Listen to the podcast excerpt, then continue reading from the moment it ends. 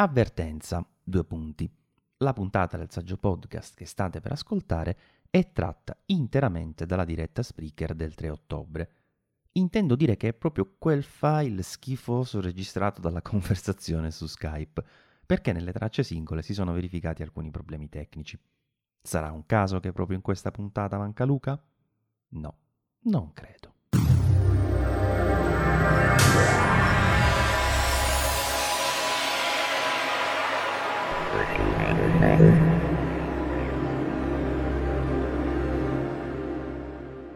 E benvenuti alla puntata numero 79 del Saggio Podcast. Io sono Maurizio Natali di Saggiamente e per questo giro ho lasciato a casa Luca a riposare. Ma con me comunque ci sono altri ospiti che sono tutti quanti facenti parte della redazione di Saggiamente. Iniziamo rapidamente a fare il giro, ma li conoscete già tutti, da Elio. Ciao Elio. Ciao Maurizio, ciao a tutti. Dal lag che c'è stato per la tua risposta immagino che ci sia qualche problemino di connessione. Da quando ho detto Elio sono passati tipo 30 minuti nel momento Io ti ho risposto subito, giuro. Pensa a te, pensa a te, insomma, fantastico, va bene. Eh, dopo Elio c'è Giovanni, ciao Giovanni. Ciao a tutti, buonasera. Giovanni che sarebbe ovviamente razziatore e poi abbiamo anche Max. Ciao Massimiliano. Ciao a tutti, buonasera.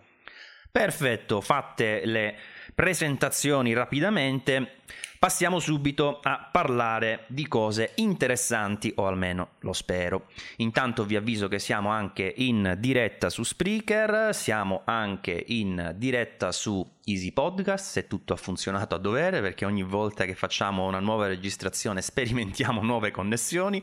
Io sono anche connessi nell'ETE, quindi che Dio ce la mandi buona e proseguiamo. Allora, questo è sicuramente un momento caldo dell'anno, eh, come ben sapete eh, sono usciti i nuovi iPhone, i primi due almeno sono già disponibili, parlo dei 10S e 10S Max, a breve sarà pronto anche per la vendita il 10R e ovviamente c'è anche l'Apple Watch Serie 4 che finalmente arriva nativamente con l'LTE in Italia. Allora, queste sono sicuramente le novità più importanti del momento, anche perché eh, soprattutto io e Elio abbiamo avuto modo di provare questi dispositivi, ce li abbiamo già insomma dalla, dal primo giorno, anzi no, Elio dal primo giorno, io da qualche giorno dopo, e, e quindi sicuramente vi possiamo già dire qualcosa. Nel frattempo eh, ovviamente ci sono state anche una serie di notizie che vanno certamente menzionate, ma eh, io inizierei proprio a parlare di questi nuovi due device. Allora, dicevamo 10S, 10S Max. Già a partire da questo, Giovanni, ma che nomi hanno scelto? L'abbiamo già detto più volte, ma veramente sono so, so difficili pure da dire. Anche quando scriviamo gli articoli ho difficoltà, perché mentalmente pensi X e usi l'articolo sbagliato. Sì, sì sono, sono effettivamente un po', diciamo, contorti da scrivere, però diventano nel, nel ritorno di quella, di quella, logica delle generazioni intermedie che fino al 6S, a cui fino al 6S Apple ci aveva abituato. Eh, infatti eh, l'iPhone XS in sé non ha fatto grandi stravolgimenti rispetto all'iPhone X da cui eh, è partito eh, diciamo che la ma- novità maggiore è stata proprio l'XS Max alla fin fine. Però vedi che pure tu dici XS, perché è, impo- sì, ecco. è, difficile leggerlo 10, cioè anche se lo sai, no? Fai fatica. A me viene XS. Eh più forti di me, sinceramente. Sì, ma sono in tanti quest'anno, anche perché bene o male prima uh, avevi solo, una, solo la X, appunto, e cioè, sì. ci facevi mente locale che era un 10, va bene. Adesso che c'è anche una seconda lettera dopo, fai fatica a pensare che quel, la prima lettera è un numero, la seconda lettera è una lettera, cioè è un macello infinito. Però, vabbè, prima o poi, insomma, ci, ci abitueremo. Eh, Max, tu ti sei abituato a dire 10S, 10S Max, appunto? Hanno preso pure il tuo no, nome, io... me l'ho dimenticato.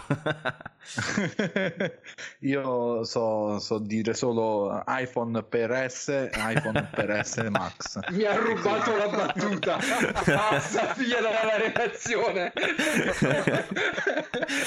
per, no, cioè, a me fa ridere Siri, no? Quando me lo legge, Siri legge eh, XS, XS, una cosa del genere, eh, sì. che è una comica. Anzi, no, no, non Siri, scusate. Il nome eh, che sento più spesso leggere non è di Siri, ma delle cuffie, delle Bose eh, Quiet Comfort, insomma le cuffie che ti dicono con che dispositivi si sono connessi. Ogni volta mi legge Saggio XS Max, mi fa ammazzare dalle risate. Vabbè, Eliuccio, tu che l'hai preso questo nuovo smartphone, eh, ovviamente come ho scritto anche nella recensione che voi non avete letto perché ancora non l'ho pubblicata, me ne manca un pezzetto, insomma, ma già la prima parte è stata stesa, se così possiamo dire. Ehm, eh, ho ribadito una questione, vabbè, abbastanza banale, ovvero che alla fine quest'anno il 10S è davvero poco interessante per chi aveva un 10, no? Cioè la, la novità, la cosa importante, diciamo, questa volta è che finalmente Apple quest'anno ha messo anche a disposizione di chi preferisce gli smartphone più grandi la versione X Plus, ora Max. È vero, è vero. Io ringraziando il cielo, Apple quest'anno l'ha fatto perché lo sai che io sono sempre stato un fan degli schermi maggiorati, diciamo così. Più è grande lo schermo, meglio è perché poi utilizzandolo molto per lavoro con file di testo, email, mi trovo molto molto bene così. Eh, effettivamente l'unica vera novità è stata questa, è stato solo lo schermo maggiorato. Sicuramente tutte le altre novità che sono state implementate come il nuovo chip, le fotocamere tutte migliorate, la, lo smart HDR, insomma tutte queste eh, piccole migliorie contribuiscono ad aumentare il valore dello smartphone, ma in fin dei conti pass- non c'è un vero e proprio passaggio generazionale e non c'è nemmeno un passaggio secondo me come si poteva avvertire con le vecchie generazioni intermedie fra il 6 eh, e il 6S ad esempio o il 5 e il 5S o il 5S si è introdotto il Touch ID eh, insomma piccole migliorie che scompaiono e possono attirare giusto o chi vuole uno schermo più grande sul proprio smartphone o chi come noi è appassionato di tecnologia e si fa il mutuo per poter comprare l'iPhone dell'anno successivo che ormai ha raggiunto livelli improponibili di, di, di costi. Però tutto sommato alla fine è, è, è questo. Non, non, vedo ulteriori miglioramenti devo essere sincero se no una, una velocità di sistema e una fotocamera migliorata ma si vive benissimo anche col 10 a mio avviso. E forse è il, l'aggiornamento che consiglierei di meno fra una generazione e l'altra in questo caso. Sì, ecco, a parte nel caso in cui si voglia passare dalla versione 10 alla versione 10S Max, eh, effettivamente le, le, le, variazioni sono minime, come bene o male ci si aspetta da una generazione S, il cambiamento insomma grosso questa volta è che la line-up si è estesa e quindi chi l'anno scorso ha voluto l'ultimo modello ma preferiva comunque gli smartphone grandi e si è tra virgolette adattato, quest'anno avrà la possibilità di eh, fare il salto, diciamo, e ritornare alle dimensioni più generose dei modelli che prima erano da 5,5 pollici, adesso da 6,5, ma ricordiamo che quel pollice in più, insomma, non è poi eh, effettivamente tutto di schermo usato. E, ecco, e di bordo. E di, e bordo, di bordo. E di bo- sì, però è vero anche che l'interfaccia è stata, eh, secondo me, resa più gradevole perché eh, proprio quegli sì. spazi in più, io ogni tanto quando uso il 7 o l'8 Plus mi accorgo che, per esempio, la status bar o le, le barre insomma in basso con le icone eh, sono proprio appiccicate no? rispetto all'interfaccia dei nuovi sì. modelli che hanno quell'ariosità in più che onestamente li rende più, più gradevoli, seppure sia oggettivamente dello spazio che nella maggior parte dei casi va, va perso. Eh, comunque, eh, questi, questi, nuovi smartphone eh, arrivano diciamo, in, uh, in, un momento tipico dell'anno, mentre quello che invece è stato spostato un po' più avanti è questo nuovo 10R di cui magari parliamo tra un po' e che è sicuramente uno dei modelli più chiacchierati. La maggior parte delle persone online uh, che ho visto che scrivono insomma, di tecnologia uh, report, lo considerano il modello più interessante. Però io vorrei ritornare un attimo sulla questione prezzi perché vi devo dire una cosa, sono già da alcuni anni, ma quest'anno ancora di più, eh, che onestamente quando mi trovo a parlare con qualcuno no, e ho il 10S Max, piuttosto che sentirmi eh, per dire ehm, all'ultimo grido, insomma, no, per avere l'ultima perla tecnologica, eh, mi sento quasi in imbarazzo per dire cavolo, 1400 e passa euro per uno smartphone. E, ed effettivamente nel momento in cui lo dico, spesso aggiungo no, ma io sai, lo devo comprare per, perché devo rimanere al passo coi tempi, per il lavoro che faccio, per, ah, per il blog e via dicendo. Però oggettivamente è sempre più difficile giustificare queste spese. È vero che sono gli smartphone ormai dei prodotti che usiamo davvero dalla mattina alla sera, quindi quando questi ti forniscono un'esperienza d'uso migliore, eh, la, la, qualità, se vogliamo, della tua vita, almeno quella correlata all'utilizzo e comunque al social, al web, al lavoro anche, eh, può migliorare e ne può valere la pena per carità, eh, se no, no alla fine non, non li compreremmo. Però oggettivamente diventa sempre più difficile giustificare queste spese, Max?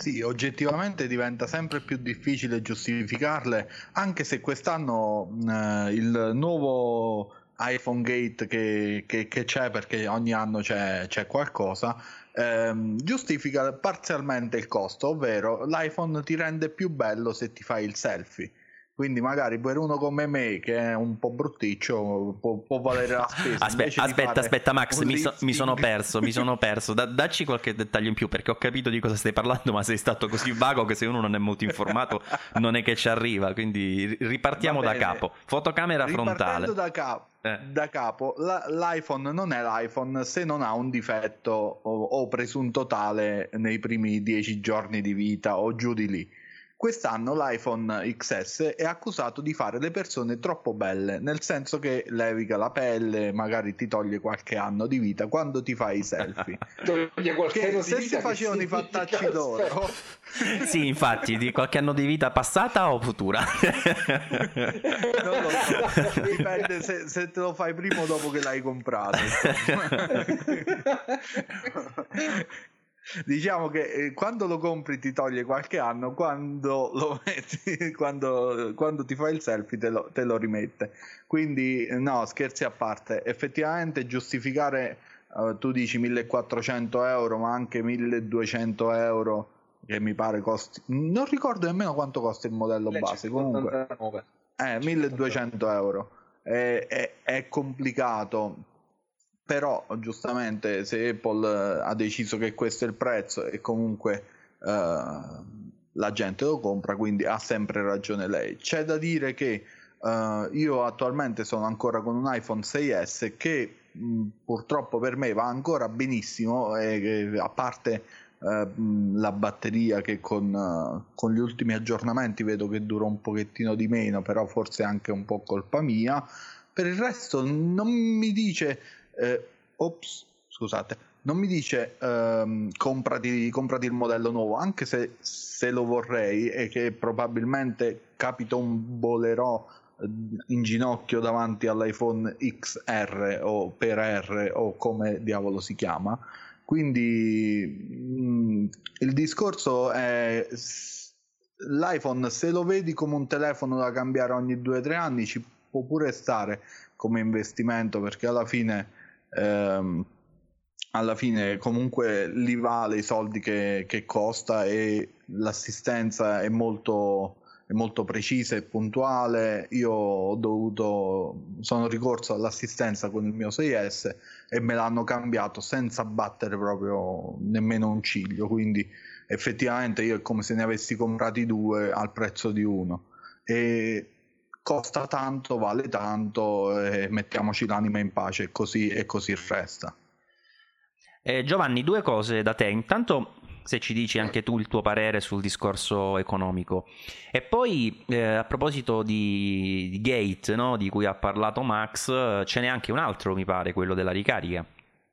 Sì, eh, quello della ricarica, e peraltro uh, Uh, a titolo di cronaca, sembra che l'ultima beta di iOS 12.1, la seconda, quella che è stata rilasciata, uh, ne, eh, se non mi ricordo male, ieri, era stato ieri mi pare, e a, sembra abbia risolto uh, questo problema di, del charger gate eh, che creava problemi con la, con la ricarica da Lightning.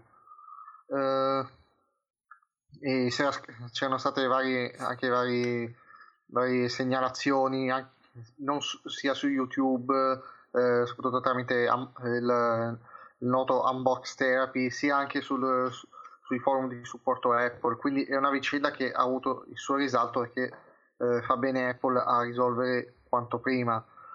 Eh, per quel che riguarda la questione prezzi, eh, trovo, mi trovo sostanzialmente concorde con Max, eh, perché eh, i prezzi sono elevati, eh, io personalmente 1200 euro per un telefono non le riesco a concepire, però se Apple pratica questo, questo prezzo e la gente li, acqui- li, acquista, allora è una vittoria per Apple, perché comunque eh, significa che non ha necessità di eh, portarli a prezzi inferiori, viene riconosciuta la, viene riconosciuta la, quali- la qualità eh, della- degli iPhone pre- al prezzo in cui eh, vengono proposti. Per quel che mi riguarda, io eh, sono in un periodo di, direi di decrescita felice a livello di smartphone, che, dato che ho un, il, Google Pixel da quasi due anni e, una, e anche un SE e mi, mi accontento uh, di ciò che mi offrono e non sento necessità al momento di, di cambiare smartphone, ma se succederà difficilmente sarà un modello da 1200 euro, molto difficilmente. Forse sarà già un miracolo se arriverà sui 500-600, ma neanche. E a quel prezzo si trova un iPhone 7 che ancora viaggia molto molto molto bene. E poi a proposito dei, dei, soldi, io ho iniziato facendo un po' le parti dell'utente che più o meno ce l'ha sempre con Apple perché ha dei prezzi. Eh, Giovanni già ha diciamo, presentato un punto di vista più equilibrato. Ora, giusto per prendere tutte le parti, voglio difendere se vogliamo un po' Apple, no? Prendo un po', faccio le parti dell'avvocato. Eh, Elio, mi perdonerai se mi ti rubo un po' il titolo. Ti denuncio per esercizio abusivo della professione.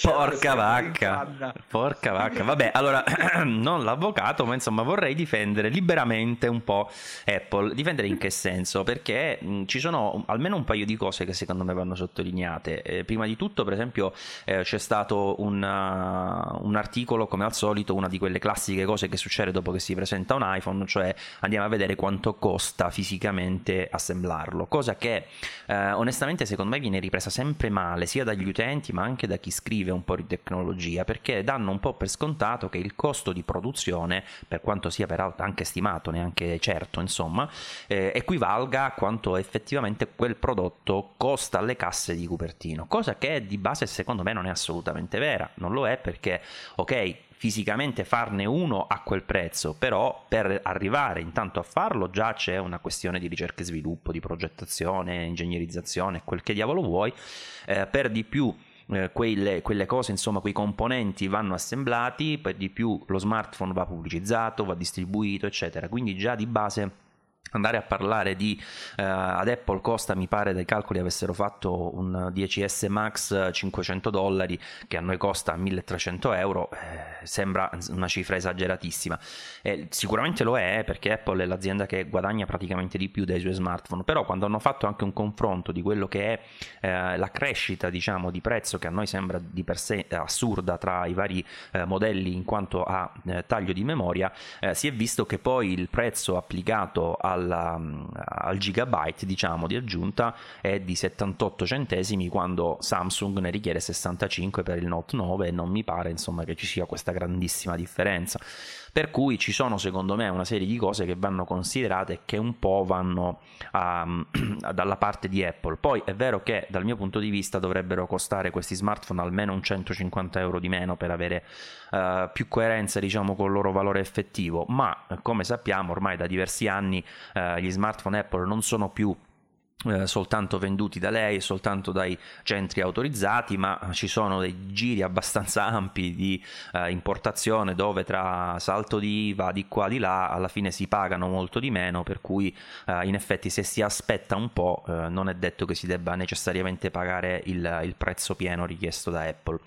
Ehm, poi un'altra cosa che, che, volevo dire relativamente alla, diciamo alla parte software, che, eh, no, alla parte, software, alla parte hardware di questi nuovi smartphone, è che adesso Apple si è affidata completamente ai modem eh, di Intel, mentre prima nei modelli precedenti erano eh, alternati, diciamo, se non erro fino all'iPhone 8 e anche l'iPhone 10, eh, non ho capito con quale logica, ma alcuni erano Qualcomm, alcuni erano Intel, giusto Raz?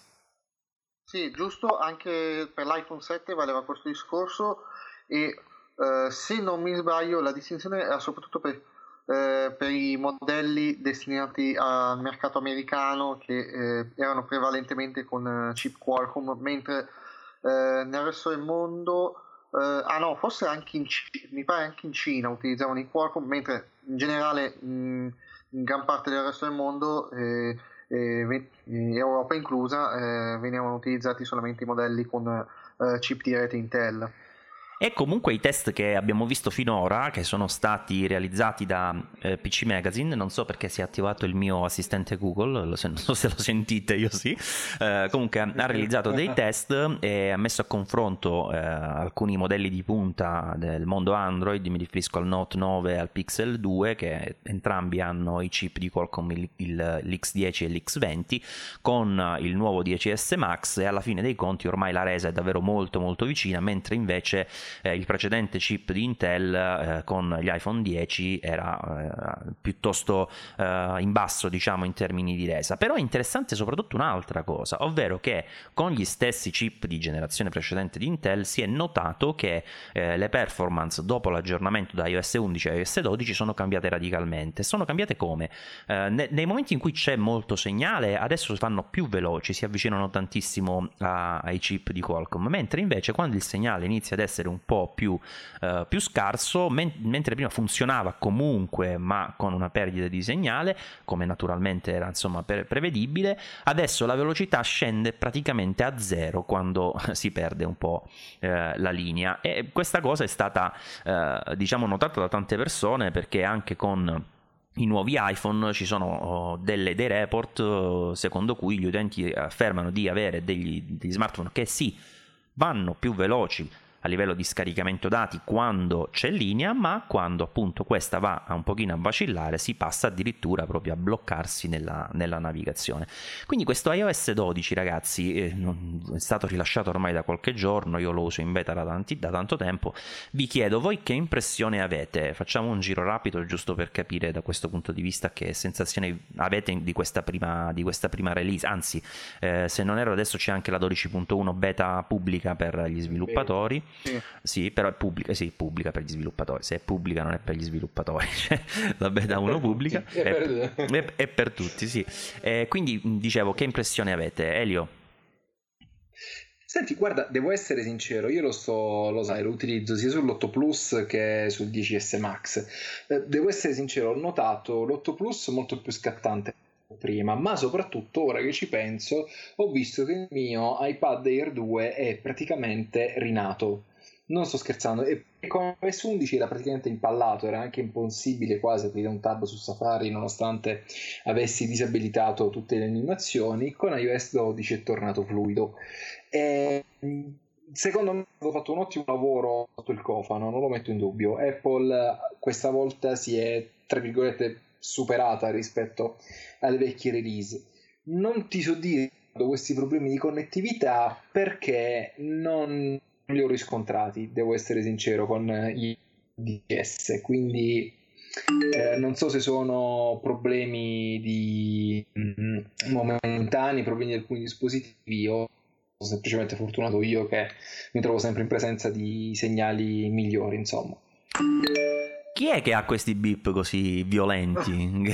Oh, si, si, sentono non sono io eh. con una forza preponderante. Io, io non posso chi è comunque. Ah, ah, sì, no, perché io non sono di sicuro. ok. Vabbè. Sono neanch'io. Sono io, sono io. Ah, ecco, io. ecco, ecco. Eh, Giovanni, a te come va questa iOS 12? Eh, su SE e su iPad mini 4 devo dire che va piuttosto bene. Su iPad mini 4 che meno male ha resta poco lo stesso hardware dell'Air 2 fatta eccezione per il display, eh, devo dire che effettivamente condivido nelle sensazioni di Elio che è aumentata la sua reattività e sem- eh, sembra, praticamente, eh, sembra, praticamente, rinato.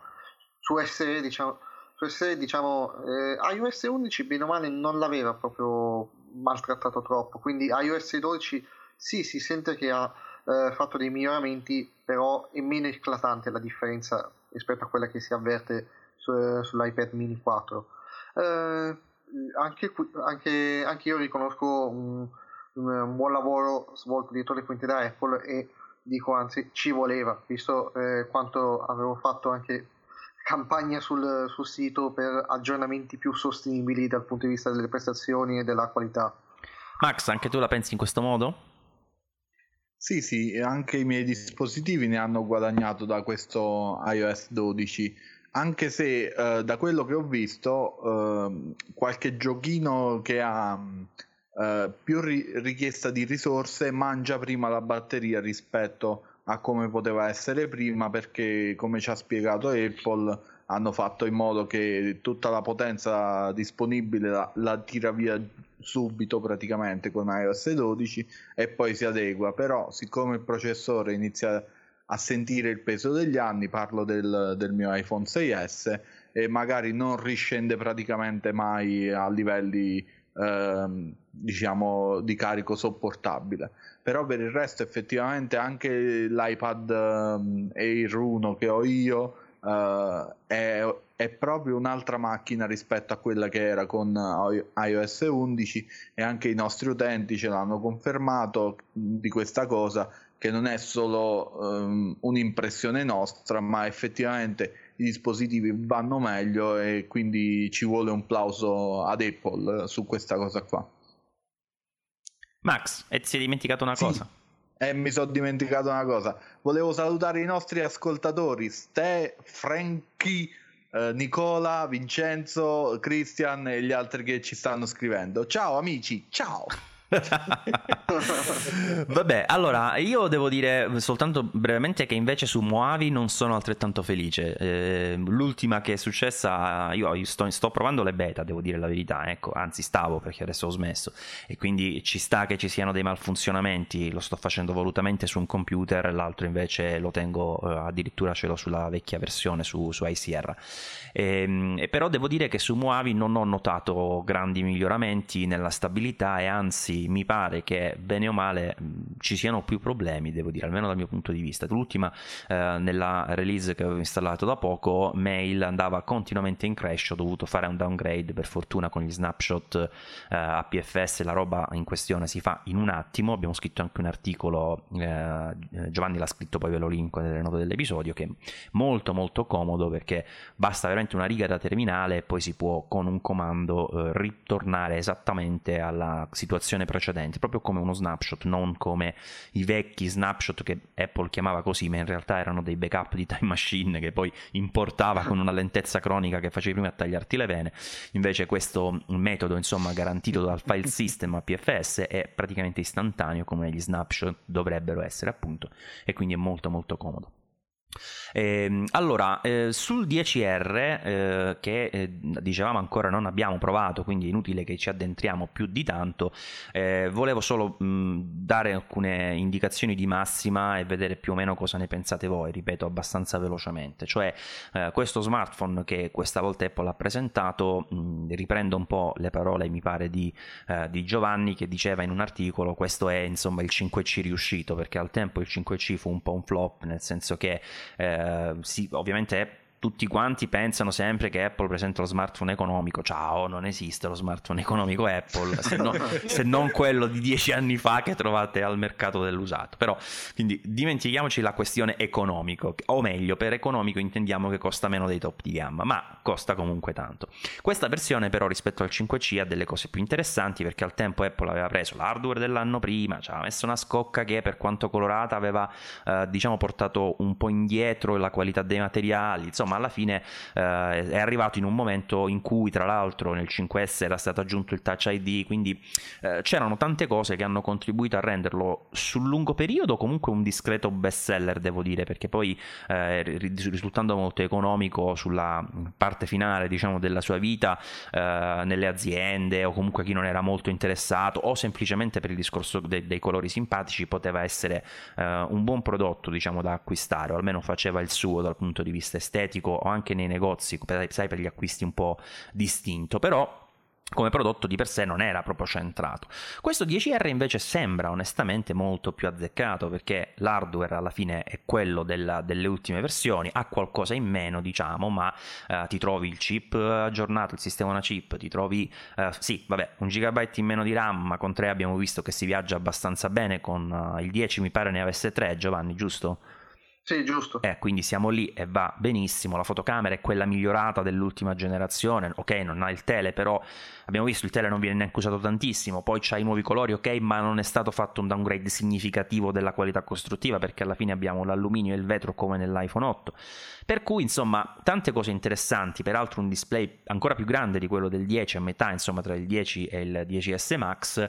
Eh, che vabbè, è IPS, però fino all'altro giorno l'abbiamo usato. Non è che fa schifo gli IPS di Apple sappiamo sono molto buoni. Quindi tante cose che rendono questo prodotto, e ne dimentico sicuramente alcune, eh, abbastanza interessante per, per, il mercato. E forse questa volta Apple eh, l'ha centrato. Che, ne, che dici Giovanni? Sì, eh, come dicevo nel mio articolo, io penso che l'XR sia un po' il 5C che potenzialmente può essere riuscito in una nuova veste, in una, una, un nuovo eh, orientamento commerciale che stavolta ha la giusta eh, differenza eh, rispetto ai modelli superiori, perché ricordiamoci pure che il, un fattore che era negativo del 5 un fattore negativo del 5C era anche il fatto che il 5S non era poi così tanto distante eh, si, si, toglievano un centinaio di euro. Qui invece da 889 passiamo a 1189 quindi c'è una differenza molto più marcata. Inoltre, appunto, come dicevi tu, eh, il, l'iPhone eh, XR o XR, come lo vogliamo chiamare, eh, riprende gran parte delle caratteristiche dei modelli maggiori, il sistema on chip, la fotocamera principale eh, grandangolare e poi la cost- anche la scocca non fa rinunce in termini di materiali, dove eh, rinunce sono alle diciamo sciccherie tipo il teleobiettivo, l'OLED oppure il 3D Touch, che qui invece c'è solamente il, eh, il, ta- il Taptic Engine. Eh, Taptic Engine. Touch. E, uh, sì, non mi veniva il termine uh, in questo momento, pot- potenzia del mio raffreddore, però uh, comunque cioè, va, a tagliare, va a tagliare il più che altro il superfluo, non l'essenziale eh, e questo è un chiar- una chiave eh, di distinzione rispetto al 5C dove invece le rinunce erano più importanti. Eh sì, uh, anche il Face ID stesso alla fine rimane, rimane esatto, con tutte le sue funzionalità, quindi anche. diciamo cose che, che, mancano di importanti non ce ne sono. Interessante anche questa storia del 3D Touch, perché Elio, alla fine Apple sta già da una versione eh, rendendo il 3D Touch, se vogliamo, superfluo, no? perché anche i dispositivi che non ce l'hanno adesso possono uh, usufruire quasi di quasi tutte le funzionalità adesso correlate eh, tramite una pressione prolungata in sostituzione della pressione profonda.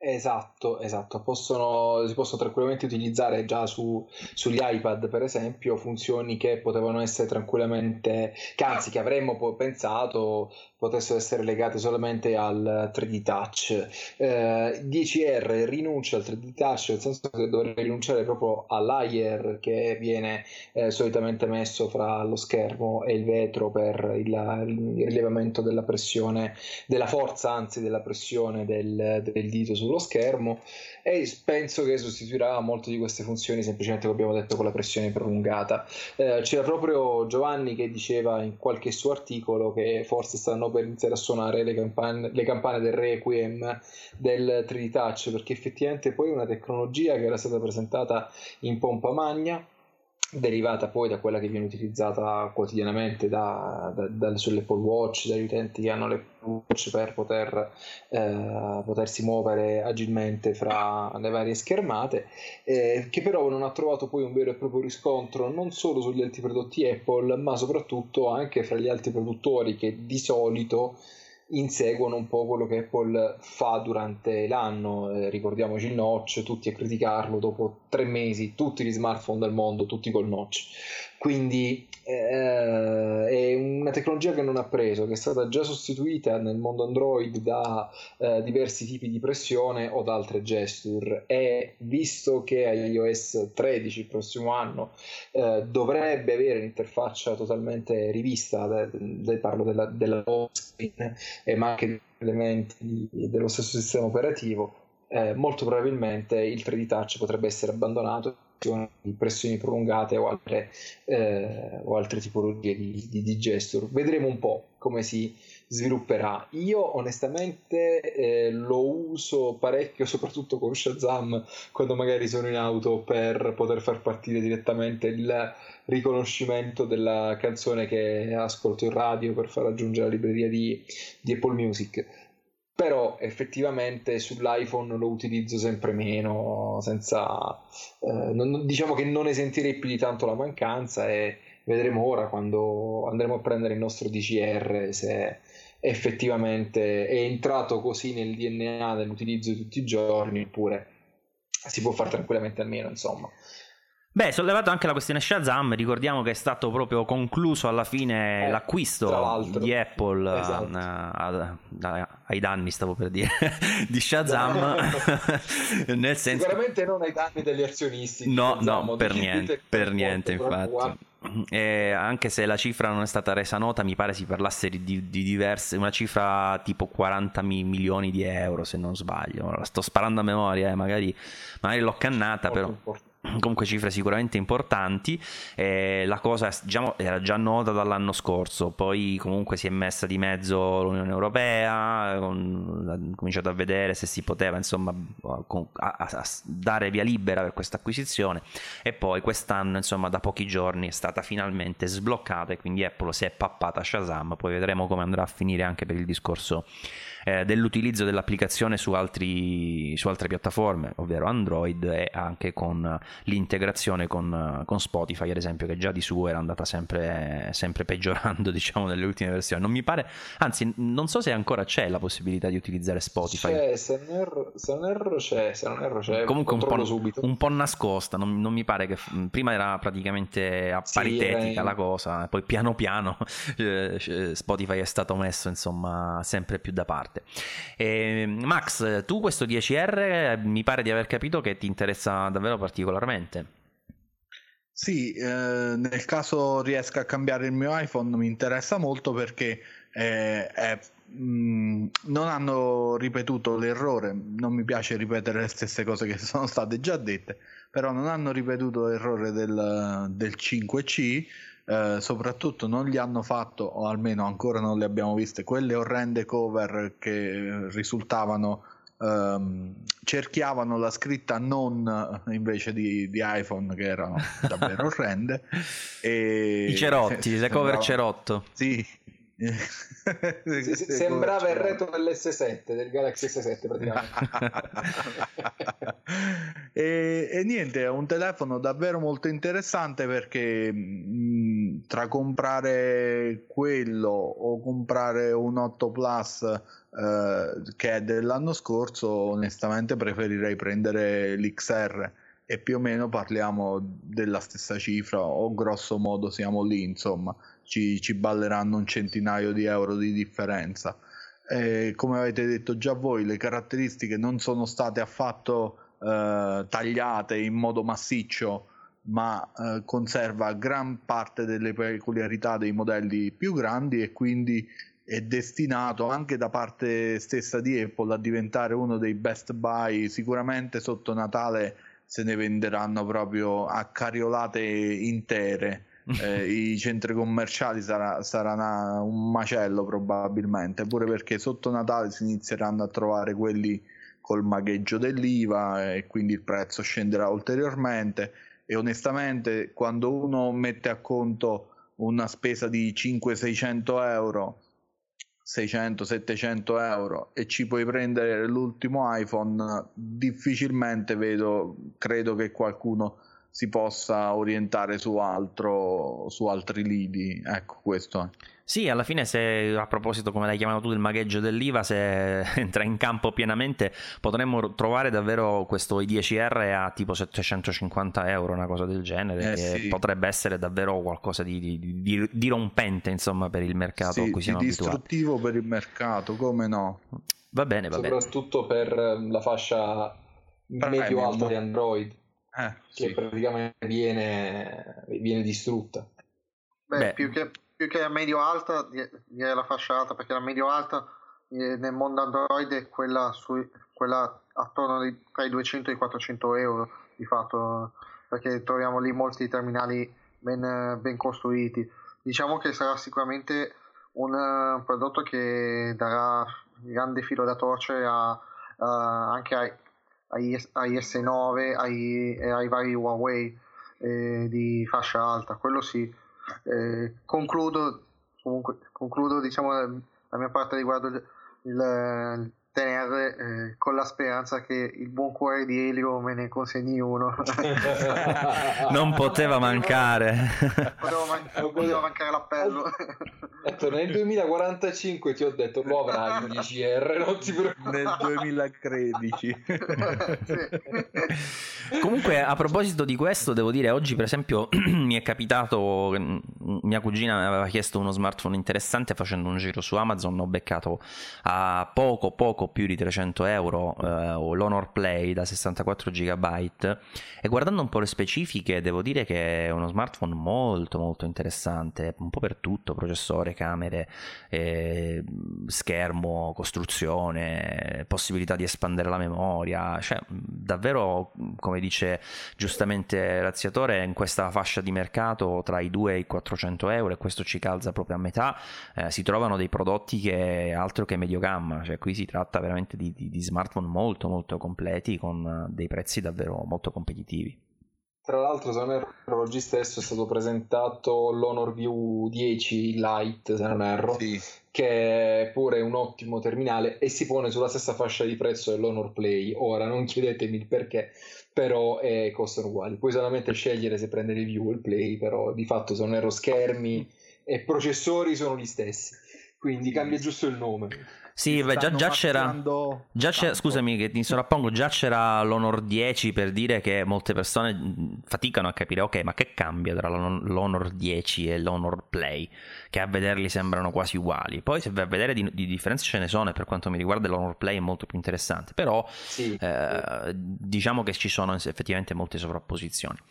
Eh, va bene, allora direi di passare all'altro argomento caldo, ovvero Apple Watch. Apple Watch Serie 4 che con la uh, quinta in realtà generazione, se consideriamo che dopo un anno dalla primissima è stata eh, è uscita insomma la, la Serie 1 che in realtà è andata a sostituire la prima generazione che alcuni chiamano ormai serie 0 per dire, anche se sul sito Apple viene nominata diversamente, ma comunque con questa nuova edizione per la prima volta eh, Apple va a modificare quella che è la struttura diciamo del dispositivo, non cambiano i cinturini, l'attacco rimane uguale, si possono utilizzare quelli precedenti, però guadagna tanta dimensione perché eh, anche se i numeri sembrano irrisori, eh, con il passaggio da, dal modello da 38 che passa a 40 e il modello da eh, 42 passa a 44 si è portato eh, la, la, superficie del display molto molto più in alto perché eh, si parla di circa un 30% in più di superficie in, alcuni, in uno dei due forse nel 40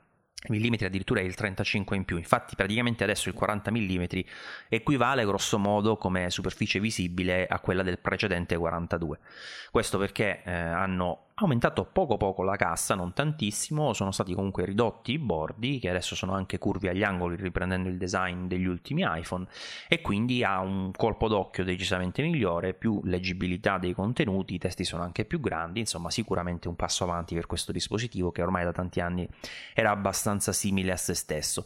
Eh, nell'aggiornamento è stato aggiunto il color oro sia nella versione alluminio che nella versione eh, acciaio. Oddio, la versione alluminio forse c'era già in color oro, chiedo scusa. La versione acciaio, il color oro è stata aggiunta con eh, la, uh, il nuovo cinturino Milano, sempre acciaio oro che prima non c'era. E poi la novità, insomma, importante almeno per noi quest'anno è il fatto che il modello eh, con il cellulare, diciamo con l'LTE, arriva anche in Italia e arriva con un'esclusiva di Vodafone eh, che eh, lo dà insomma per i primi tre mesi con la sua offerta One Number a um, gratis insomma come servizio e dal terzo mese in poi si pagherà 5 euro al mese per avere questa eSIM diciamo funzionante sull'Apple Watch che in realtà funziona in parallelo sul, rispetto al numero che abbiamo già sul telefono e si attiva tutto direttamente dal cellulare. Non bisogna fare nient'altro che eh, seguire insomma un paio di schermate si attiva e automaticamente lo, lo smartwatch inizia a funzionare come un telefono. Eh, qui mh, iniziamo a parlare proprio in generale di questo che è quello che già noi abbiamo abbiamo eh, ed è ciò che in questi giorni abbiamo provato sia io che Elio, mi pare che né Giovanni né ehm, eh, Massimiliano lo abbiano acquistato, giusto? Eh. E quindi, eh, Forza Wear OS. no, non puoi dire così. No, eh, dicevo, no, no, tranquillo. Dicevo, eh, quindi questa cosa mh, mm, che abbiamo già provato entrambi, sia io che Elio, eh, volevo capire da, tu come l'hai vissuta, Elio, cioè ti è capitato finora a parte diciamo, le condizioni in cui ti sei forzato ad adoperare questo servizio, ti è capitato eh, di effettivamente notare l'utilità di, questo, eh, di questa connessione dati? Sì, mi è capitata l'utilità e devo dire il giorno in cui avevo dimenticato l'alimentatore del MacBook Pro e il cavo a Taranto, sono andato a Media World a Bari perché ero lì per lavoro a comprarlo e ovviamente ho dimenticato un cellulare all'ufficio del mio collega, cellulare in per, ricordo, per poter comunicare con qualcuno è stato proprio eh, l'Apple Watch che mi ha salvato la vita perché ho ricevuto un paio di telefonate di lavoro proprio mentre ero lì a comprare il, l'alimentatore. E devo essere sincero eh, l'ho trovato molto utile eh, si sente molto bene, tra l'altro, ha un'ottima qualità audio anche se utilizzato in uh, viva voce, non con gli AirPods. E non ho avuto nemmeno tante difficoltà ad attivare la, uh, la One Number di Vodafone, è stata veramente una schermata al volo che ha configurato tutto senza troppi problemi. Sì, pure io eh, ci ho messo 4-5 ore a, pro- a attivarla. Non, non vi dico gli errori. Cioè, non lo so se ho beccato un momento di sovraccarico dei server, ma credetemi, mi ci sono impazzito per attivarla. Mi riuscivano errori su errori. Sicuramente. Però devo essere sincero, l'ho trovata molto molto utile. Ecco, magari quello che manca è il fatto che le app ancora non possono essere totalmente native sull'Apple Watch. Per dirti Telegram te ne scappi e ti allontani dall'iPhone, non puoi più visualizzare o ricevere i messaggi. Diciamo che adesso lo step successivo, secondo me, che dovrebbe inseguire Apple è tentare di rendere qualche app di, di mettere che, Apple di mettere i sviluppatori in grado di poter effettivamente separare le app definitivamente dall'iPhone altrimenti diventerà un ottimo walkie talkie se tra l'altro la funzionalità con te funzionasse perché ancora, ancora non, non ci siamo riusciti a fare né con l'Amax non mi chiedo però comunque eh, funziona, diciamo che sì, l'ho trovato utile, ecco, eh, può, può, tornare utile. Può Tradotto tornare per gli utenti, l'Amax sarebbe Massimiliano Latella. Massimiliano, sì, infatti. Comunque, eh, devo dire che anch'io alla fine, i momenti in cui l'ho utilizzato è stato sempre in, in correlazione a una mia dimenticanza, come nel tuo caso, tipo una volta che ero sceso giù a buttare la spazzatura e avevo dimenticato le chiavi del cancello che erano rimaste su, eh, così come il cellulare l'avevo lasciato volutamente su perché un attimo ci vuole buttare la spazzatura. Quando mi accorgo che non c'erano le chiavi, piuttosto che risalire, telefonata con l'Apple Watch, boom, le chiavi dalla, dal, dal, balcone e ho risolto. E un'altra situazione è stata in, nella doccia addirittura, eh, mentre ero nella doccia, non mi ricordo che cavolo è successo per cui mi... Ah, mi, una cavolata, mi serviva il sapone. Può capitare, sembra una, una, battuta, ma non era così, era finito lo shampoo. Al che, che faccio? Povera mia moglie, chiamo mia moglie con l'Apple Watch dalla doccia, me lo porti lo shampoo? e, e la cosa è stata un po' bizzarra bizzarra anche perché devo dire che in passato l'Apple Watch nella doccia funzionava uno schifo, cioè il touch in realtà rispondeva malissimo. Invece questo funziona da Dio, pure con lo schermo bagnato. Non ho capito che hanno fatto, ma secondo me l'hanno migliorato notevolmente. Eh, perché proprio si nota, cioè io sono riuscito a usarlo con lo schermo bagnato senza neanche andare una volta in errore. Io non so se ci avete provato con i modelli precedenti, di solito quando c'erano gocce d'acqua il touch impazziva, cioè tu premevi da una parte sì, e lui rispondeva dall'altra. Invece questa volta funziona molto bene. Comunque devo vedere, a parte le dimenticanze, se effettivamente poi risulta una cosa utile. Io rimango dell'idea che 5 euro siano un po', un po troppo. È vero che Vodafone ti dice ti regalo 5 GB, regalo, insomma, in cambio ti do 5 GB in più di navigazione che puoi usare sia sullo smartphone che sull'orologio, però devo dire la verità, mi sembra una, una cifra che non sempre corrisponde alla comodità, probabilmente deve essere tutta una questione che riguarda le abitudini personali degli utenti. Dicevi Elio? Sì, però devo essere sincero, è il prezzo che applicano anche gli altri operatori al di fuori dell'Italia. È sempre sì, no, ma non ce l'ho, non ce l'ho quindi, con Vodafone in questo frangente. No, no, no, no, dico quindi bene o male è proprio l'approccio che, che hanno tutti. Sì, sì, sì. No, no, ribadisco, né, né mi aspettavo... conti una sim bis, quindi non è che dovevano fare chissà che cosa. Però... Sì, sì, ma ribadisco, né mi aspettavo che me lo dessero gratis e ah. né eh, ritengo che sia una cifra in generale alta, è soltanto il rapporto rispetto a quanto è il mio utilizzo e la spesa che potrebbe nella condizione insomma del singolo, nella propria valutazione, eh, risultare una spesa che non vale ciò che ti dà in più, e questo dicevo dal punto di vista del tutto soggettivo. Eh, però diciamo sicuramente è una, cosa, è una cosa in più, andava provata ed è abbastanza, abbastanza interessante. Piuttosto una cosa che ho notato invece è che l'altro giorno per dire ero in soffitta, non avevo il cellulare ma avevo l'Apple Watch e a me arrivavano le notifiche di Telegram. Ora non so se... Ti eh... arrivano le notifiche ma non puoi utilizzare l'app. Vabbè, che te frega, insomma, la cosa principale Vabbè, però per me se ti voglio mandare un vocale da, dall'Apple Watch, dirti morì, butta la pasta, sto arrivando. Oddio, eh, arrivi qua da Bari, la pasta la posso buttare tra, tra un bel po'.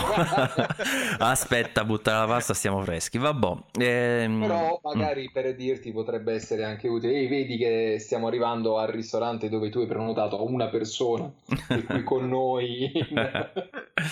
Senti. Che per avere il 10R nel 2045 ci offrirà minimo una cena da cracco, che io sappia. Poi non la so. madonna. Ma tu mi vuoi fare riempire questo podcast di Beep? Ti offro, ti offro, ti offro la, quella lì, la pizza da 16 euro. Però sarebbe bello entrare lì e chiedere un di pizza. un bicchiere d'acqua per favore però puoi dire credo... che hai mangiato ma neanche hai bevuto in quel caso da Graco credo, credo, che ci urlerebbe come fai nell's kitchen può essere allora, eh, per, per, tornare seri, che se no qua Elio prende la, la, la tangente e non lo ripeschiamo più. Tornando seri, tornando serio. Di Telegram di, eh. del, del, live sì. eh, che c'è un collega quindi devo dare necessariamente la priorità che Vincenzo Vitello ti chiede se abbiamo notizie in merito alle SIM per uh, utilizzare un numero secondario sul, sul, telefono, sull'iPhone, perché ricordiamo che sia il 10S che il 10R hanno, poss- hanno una eSIM al loro interno che permettono appunto di poter utilizzare un numero secondario. Ancora non ci sono notizie perché semplicemente la funzionalità è presente ma deve essere attivata da Apple quindi non, non abbiamo assolutamente mm, no aspetta eh. perdonami non è che deve essere attivata da Apple non ci sono operatori che la supportano eh, quindi... no, deve essere attivata con un aggiornamento software dice sul sito sì ancora sì. non arriva eh, però... arriverà con iOS 12.1 eh, però sì. scusate io credo che il problema di base sia che debba essere aggiornata ma che sarà aggiornata quando ci saranno anche gli accordi con, con gli operatori se no di base no, mh, mm, difficilmente eh. te l'attivano se non la puoi usare insomma vedi un po' quello che succede successo con so. l'Apple Watch precedente. Ah sì, però se non erro al keynote avevano annunciato con Vodafone la... Ah. già la quindi Beh, vabbè, quella potrebbe essere una cosa interessante. Watch, quindi, insomma, Ricordiamo una, peraltro... Lista... Dimmi. No, dicevo, c'è una lista di, degli operatori che hanno già l'accordo con Apple per la eSIM su, sugli iPhone. Mi pare che per l'Italia per ora ancora non c'era nulla. È quello dicevo, che non, Ah. c'era nessuno- non c'erano gli accordi, quindi anche se dovesse arrivare in questo momento la funzione, in realtà non la potremmo comunque utilizzare da noi. Poi Ah, non, non lo so se in concomitanza con l'uscita mh, che- del software che tra virgolette la sblocca eh, ci saranno anche gli accordi o se da noi come al solito si arriverà in ritardo, cosa che- a cui siamo già abituati. Ricordiamo che l'Apple Watch 3 LTE che io ho da un anno praticamente solo adesso si può utilizzare in Italia. Confermo però che avevo scritto in un articolo, guardate che poi funzionerà, sì, funziona, però ci è voluto solo un anno per farlo funzionare quando è uscito l'Apple Watch 4, quindi eh, alla fine è poco, poco utile. Ehm, per quanto riguarda eh, sempre le- l'Apple Watch 4 eh, abbiamo detto cassa più grande, display più grande. Ah, una cosa interessante che volevo dirvi, eh, che cambia un po' l'esperienza d'uso su, una- su un aspetto. Noi siamo stati abituati con gli Apple Watch ad avere gli schermi rettangolari con spigoli vivi eh, e si diceva sempre che, ok, la cosa buona di questi schermi è che tu li utilizzi al 100%, quindi se guardi, non so, hai un elenco di voci per dire ce le hai tutte quante intere, o se guardi una foto per dire, non so quanto possa essere lo schermo di un Apple Watch, però ce le hai, mh, ce l'hai interamente. Oggi che lo schermo è più grande, ma gli- i bordi curvi anche con un raggio abbastanza importante, si inizia a intravedere un po' quello che è, se vogliamo, un difetto degli Android Wear tipicamente circolari, perché le voci in basso e in alto vengono visivamente tagliate. Non so se l'hai notata sta cosa, Elio. Sì, è vero, vengono visivamente tagliate, però devo essere sincero, è molto più piacevole così da utilizzare. Non mi chiedete per quale motivo, mh, però preferisco forse una voce leggermente più tagliata.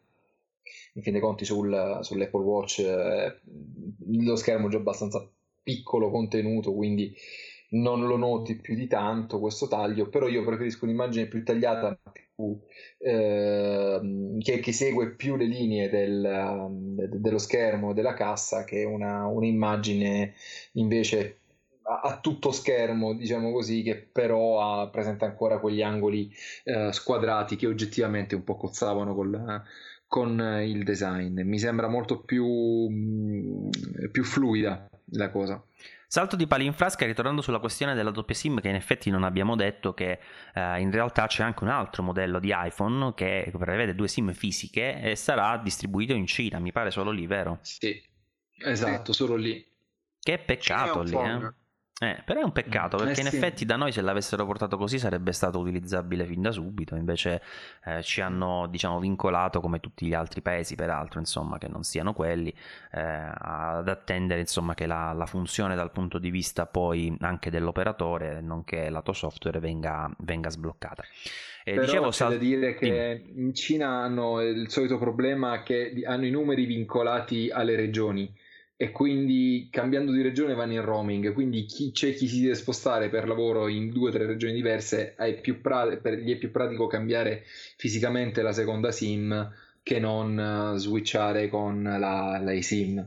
E quindi è, è fatto anche per quello. Vabbè, se per questo anche da noi ci sarebbe una motivazione, visto che non ci sono ancora i servizi che lo utilizzano e che siamo all'era Sì, della ma pietra, ma dateci... Lo sai che spingono il più possibile per far passare il concetto di SIM anche per la SIM principale, sempre un pallino che ha avuto Apple già da, da- da diversi anni e penso che sia quello l'obiettivo, fino a come hanno spinto sulla micro SIM, sulla nano SIM, tenteranno di spingere anche sulla eSIM in qualche modo. Non ce la faranno mai. Eh, salto di palo in frasca, no scherzavano. Salto di palo in frasca, ritorno all'Apple Watch perché poi c'è un altro aspetto molto importante che fa un paio, il paio un po' con le funzioni in arrivo perché eh, è stato anche annunciato una delle cose forse più interessanti del nuovo Apple Watch insieme al fatto che rileva le cadute, ma io sono caduto l'altra volta e non avevo l'Apple Watch quindi non lo posso dire se funziona. cioè, l'unica volta, cioè, voglio dire, non è frequente cadere, no? Sono caduto dalla scala combinazione con l'Apple Watch in carica. Vabbè, eh, comunque era interessante come, come momento per provarla questa funzionalità che sembra abbastanza comoda se vogliamo in alcune circostanze perché una volta rilevata la caduta poi ti, ti- ti- diciamo, ti cerca di ricerca un tuo feedback se non arriva dopo un, un lasso di tempo poi passa a chiamare i soccorsi o il numero che insomma hai predefinito quindi eh, un approccio che può essere interessante. Apple va sempre più a- a evidenziando quelle che sono le caratteristiche che negli anni si sono rivelate interessanti di questo dispositivo e eh, mi riferisco non tanto ovviamente a segnare l'ora, neanche tanto alle notifiche, seppure per me rimanga uno degli elementi prioritari, ma alle funzioni correlate all'attività sportiva e poi anche alla salute. Questo è un aspetto che Apple continua, dicevo, a, a sfruttare perché anche a livello mediatico sta funzionando tanto, le poche volte, ma ci sono state di persone che sono state tra virgolette salvate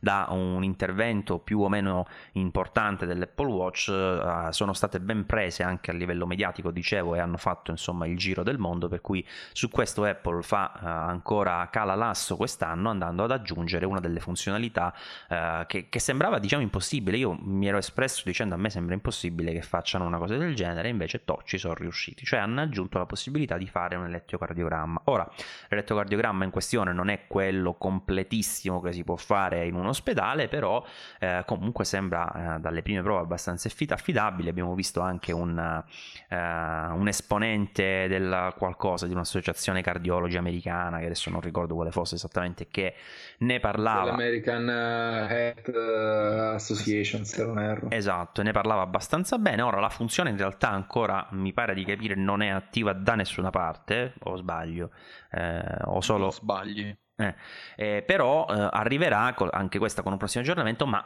comunque non arriverà inizialmente da noi, arriverà eh, in America dove ha già ricevuto l'approvazione del, dell'FDA, giusto? Sì. E, ehm, e, poi più avanti dovrebbe essere sbloccata anche in altri paesi, tra cui l'Europa, dove ovviamente la parte relativa alla salute è sempre stata un pochino più attenta, diciamo, a determinate cose. Se vogliamo può essere anche un punto negativo perché è sempre un po' quella burocrazia aggiuntiva che abbiamo noi, ma per certi versi anche in ottica di salvaguardia delle persone. E quindi arriverà questa funzionalità. Funzionalità ECG, possibilità di eh, verificare in tempo reale con uh, un elettrodo che sta sotto la cassa, un altro che sta sulla corona laterale, eh, la, la, la, pulsazione, la frequenza cardiaca, genera proprio un un vero e proprio elettrocardiogramma che si può vedere anche in PDF eh, e mh, diciamo che la, eh, l'utilizzo poi va di pari passo anche con il fatto che lo smartphone adesso, lo smartwatch riesca a mh, valutare costantemente quello che è il battito cardiaco e quindi Apple ha centrato le attenzioni eh, sia sulle fluttuazioni diciamo, del battito cardiaco che in maniera specifica sulla eh, questione della fibrillazione atriale che è un problema abbastanza diffuso devo dire eh, io ne, sono, ne, ho sofferto in prima persona se non erro anche tu Elio giusto? o, o mi confondo? Sì esatto eh, quindi esatto. Eh, è abbastanza diffuso e può sicuramente in questo senso eh, rappresentare un passo avanti importante per la salvaguardia della, della salute e, Ehm, Apple, Apple, sì, Elio, eh, eh, tu di, questo, di questa funzionalità dell'iPhone che ne pensi? Dell'Apple Watch, sì, no. Dell'iPhone, delle, sì, vabbè, sto cominciando ad andare i numeri. Senti, infatti nel frattempo ho controllato il battito cardiaco. ti trovo. no, comunque penso che sia molto molto molto utile, eh, così come trovo molto utile anche il fatto che è già dallo scorso modello possa avvertire eh, se il battito cardiaco scende sotto una determinata soglia o superi una determinata soglia. Se non erro, sono 40 battiti al minuto e 120 battiti al minuto. Se vengono superate queste soglie per 10 minuti, si poi è anche impostabile, però diciamo se vengono superate queste soglie per 10 minuti parte la notifica che ti avverte che c'è effettivamente qualche problema ed è il caso di farsi da, fare una controllata nelle immediatezze. Ehi, stai eh, male, cacchio, lo so che sto male. ma poi sei caduto, ma va. Ma va. è più be- sarebbe più divertente dire vedi che stai per cadere, oddio santo, no.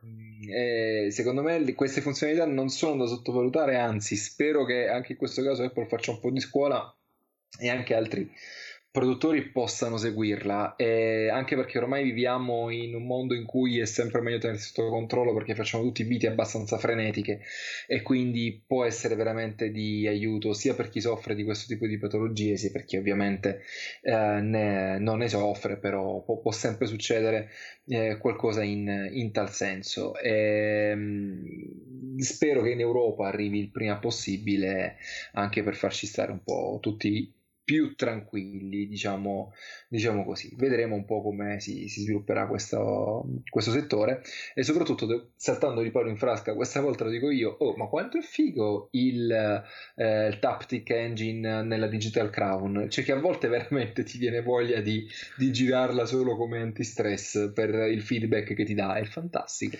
No, io devo dire che invece questa cosa cioè, è simpaticissima, però non è sempre proprio collegata in maniera istantanea all'effetto su schermo. E poi per dirti il fatto che eh, quando ruota facendo un'azione, cioè per dirti c'hai una schermata e a un certo punto hai una, un, un, range insomma per cui tu scrolli con la, la, corona e in quel caso lui fa tic tic tic tic, quando lo scorrimento arriva alla fine smette di fare tic tic ma continua a girare. Sì. E la cosa ha senso diciamo dal punto di vista eh, logico, no? Perché anzi ti dà una, un feedback dicendoti ciccio, eh, dove sta andando? È finito insomma.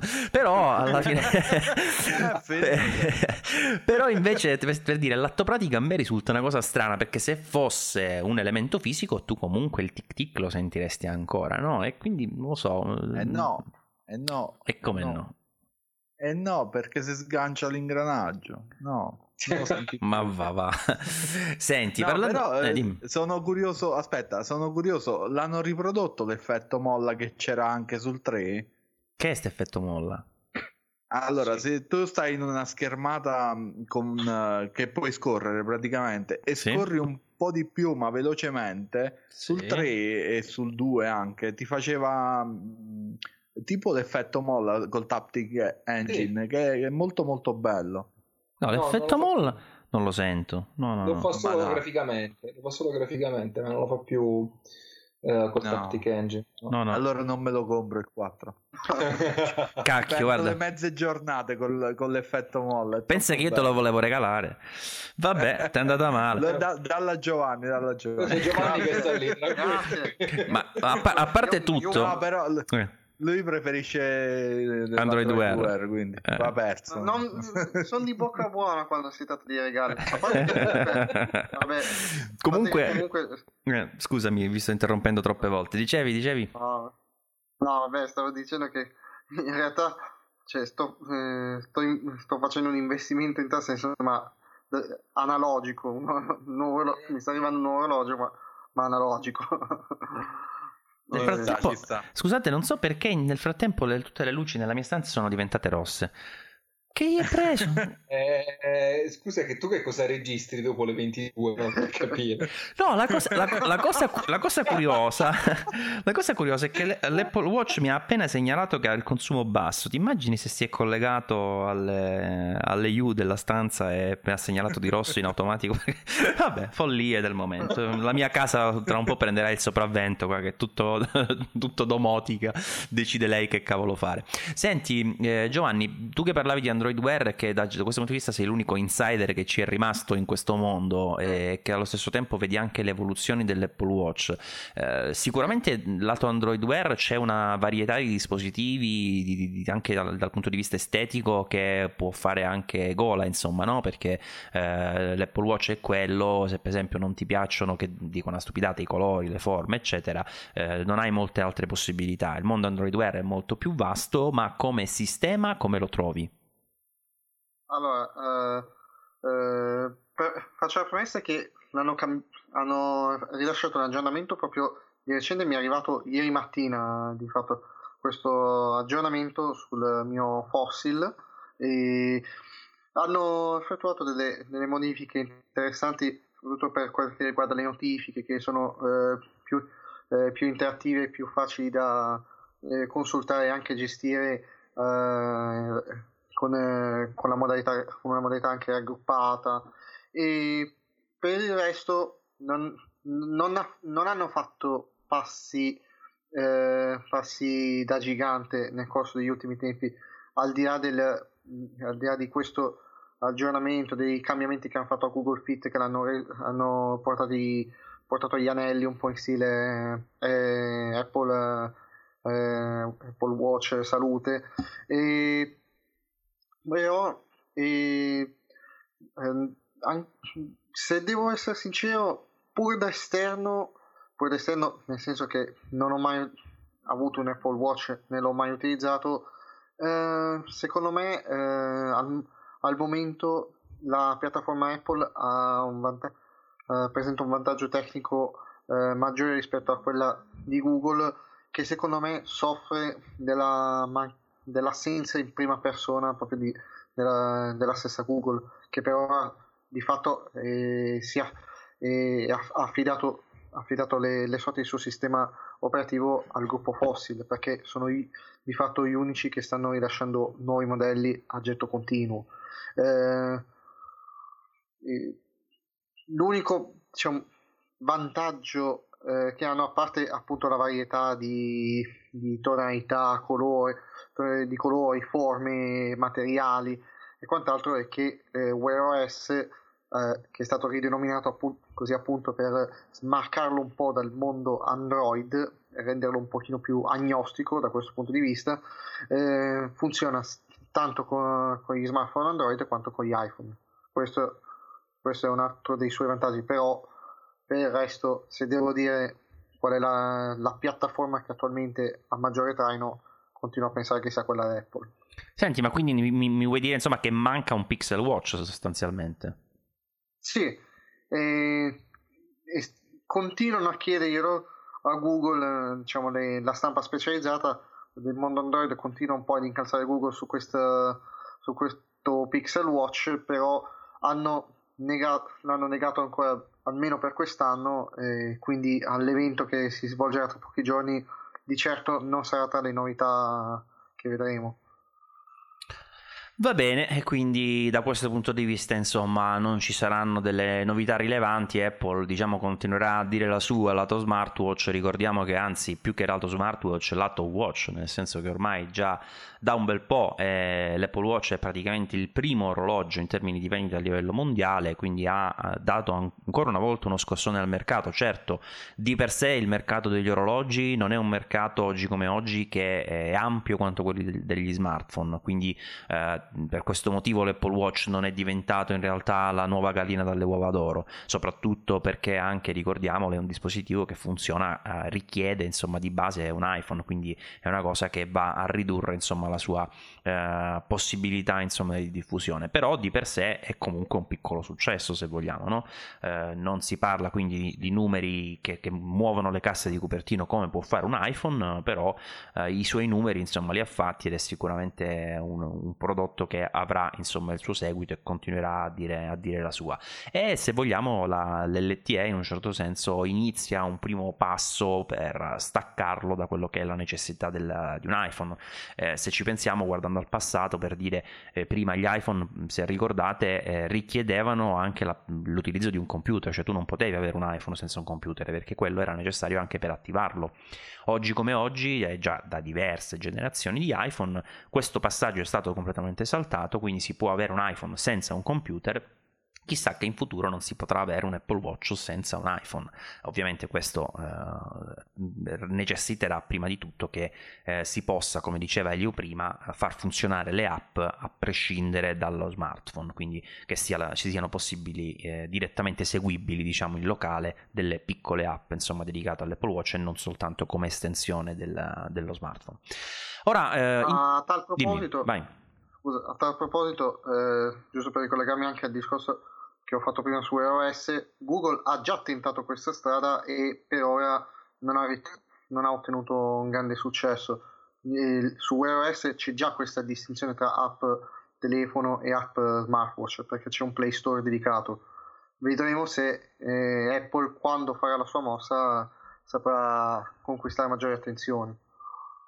Sì, sì, c'è sì. anche da dire che, um, no, scusate, vai, oggi vai. leggevo qualche tweet di Steve TS che oramai abbiamo imparato a conoscere più o meno tutti. Sì, però lo sa pronunciare lui... solo Giovanni. Sì, esatto. e soprattutto scrivere, cioè lui, io ogni volta devo cercarlo su Google prima di scrivere il nome. io, io ho imparato a Emily Ratajkowski e mi basta quello quindi. No scherzi a parte. Praticamente ehm, lui affermava che eh, l'Apple, Watch di, eh, l'Apple Watch 4 eh, ha già una potenza pari a quella di un iPhone 6S a livello di, di chip di, di, CPU di system of a chip come, come vogliamo dirla questo potrebbe essere um, una delle ultime prove oppure un avvicinarsi costante a un dispositivo che dovrebbero essere una sorta di occhiali Apple per la realtà aumentata eh, indipendente, ovvero l'Apple Watch viene anche quasi usato eh, come, come laboratorio eh, vivo e vegeto di un progetto che, che è in divenire e che con questa generazione ha portato la connettività cellulare a una potenza sufficiente già a far girare piccole applicazioni AR senza che il, um, che il dispositivo ne risenta particolarmente. Va bene, allora eh, io stavo per dire un'altra cosa, cioè eh, in chiusura di questa puntata mi pare che si possa dire insomma che abbiamo parlato già di diverse cose relativamente al, al mondo Apple, sì, che poi quello che ci... di Apple Pay, che sei l'unico che lo usa in tutta mm. Italia. no, vabbè, in realtà non, non, l'avevo citato di proposito perché ancora sta cosa non si è capita. Eh, allora, è vero che io sto utilizzando la beta però pubblica eh, di iOS 12.1 Ehm, e, semplicemente ero andato eh, perché avevo visto una, un utente che ne parlava nel gruppo Telegram eh, a vedere se eh, avevo anch'io eh, la, la, carta Apple Pay Cash, che è il servizio di Apple Pay che consente di scambiare soldi direttamente tramite message con altri utenti e non avevo questa carta nella, nel wallet. Al che dico, giusto per sport, siccome avevo l'iconcina Apple Pay invece in iMessage, provo a mandare un milione di euro ad Elio. E mi ha detto che non potevo perché eh, no, Elio non era in grado perché di... Perché non avevi? perché io non ero in grado di riceverli, ragazzi. No, perché lui non era in grado di riceverli, eh, perché il plafond c'era. c'era. eh, quindi insomma, ho provato anche con un altro paio di persone che avevano questo servizio attivo, mi dava lo stesso messaggio. Torno nel wallet, to, mi trovo la carta Apple Pay Cash e anche un pulsante sotto in italiano configura Apple Pay Cash. Dico, bah, lo configuriamo. Vado avanti nelle varie impostazioni. Mm, eh, devo dire, i termini di utilizzo erano in inglese, ma ho pensato, vabbè, siamo ancora in una fase beta, magari non sono tradotti, però in realtà poi era in beta completamente la cosa perché nella fase di attivazione alla fine mi ha chiesto il numero di previdenza sociale, che ovviamente noi qui non abbiamo, ehm, e oltretutto è un numero vincolante in termini di eh, quantità di, eh, di, numeri, appunto, per cui non si poteva inserire nessun altro delle nostre, ehm, eh, diciamo, eh, eh, codici fiscali o numero de- di quello che vuoi, insomma li ho provati tutti, non, non, ne prende nessuno. Quindi di base ti dà la possibilità di attivarlo, però poi arrivi alla fine e ti blocca. Eh, non ho capito perché diciamo si, si verifica questa situazione, nel senso che Inizialmente pensavo un, un rollout uh, ancora incompleto che magari per via della beta fosse già visibile ma il servizio ancora lato server non attivo al 100% però poi ho notato quando ho scritto l'articolo che alcuni mi hanno detto che con le beta se lo trovavano già da iOS 11 addirittura uh, come, come, possibilità che poi non funzionava anche, anche lì ma la possibilità c'era. Quindi diciamo che sono rimasto con un punto interrogativo sulla questione. Di base sicuramente dà la possibilità insomma di vederlo con alcune alcune versioni, però rimane il problema che ehm, attualmente non, non, si può effettivamente poi attivare. E comunque ciò che un po' ha fatto scaturire tutto questo interesse eh, rinnovato diciamo su Apple Pay Cash è il fatto che eh, da pochi giorni è stata tradotta in italiano e anche in altre lingue per la verità dell'Unione Europea la pagina che parla proprio di questo servizio eh, e quindi si pensava insomma che questo potesse essere un passo verso eh, l'apertura dello stesso nella, nel, nostro, nel nostro continente, sì, nel nostro paese. E, ehm, alla fine dei conti per il momento non è così, però di sicuro questo è un primo passo nella giusta direzione, quindi mi aspetto insomma che da un momento all'altro il servizio possa essere attivo. Dopotutto alla fine eh, sicuramente ci sarà qualcosa da fare lato proprio banking, no? cioè affinché Apple possa effettuare delle transazioni economiche, no? eh, ci sono dei regolamenti e quindi deve probabilmente essere o affidarsi ad un istituto bancario o diventarlo lei, ora non è proprio il mio settore, però di certo c'è qualcosa che per funzionare in questo servizio nell'Unione Europea deve, ehm, deve fare, insomma Apple che ancora non ha fatto, ma credo che una volta che bene o male il servizio sia diffuso, l'interesse per ampliare anche questo servizio un po' dovunque sia alto da parte di Apple, quindi prima o poi insomma arriverà. Speriamo che ci siano delle novità positive in tal senso. Allora, eh, vi stavo dicendo prima, visto che più o meno delle novità relative ad Apple abbiamo parlato, l'ultima cosa che eh, volevo rapidamente affrontare con voi è una questione che in realtà non ha a che fare prettamente con Apple, che però trovo interessante.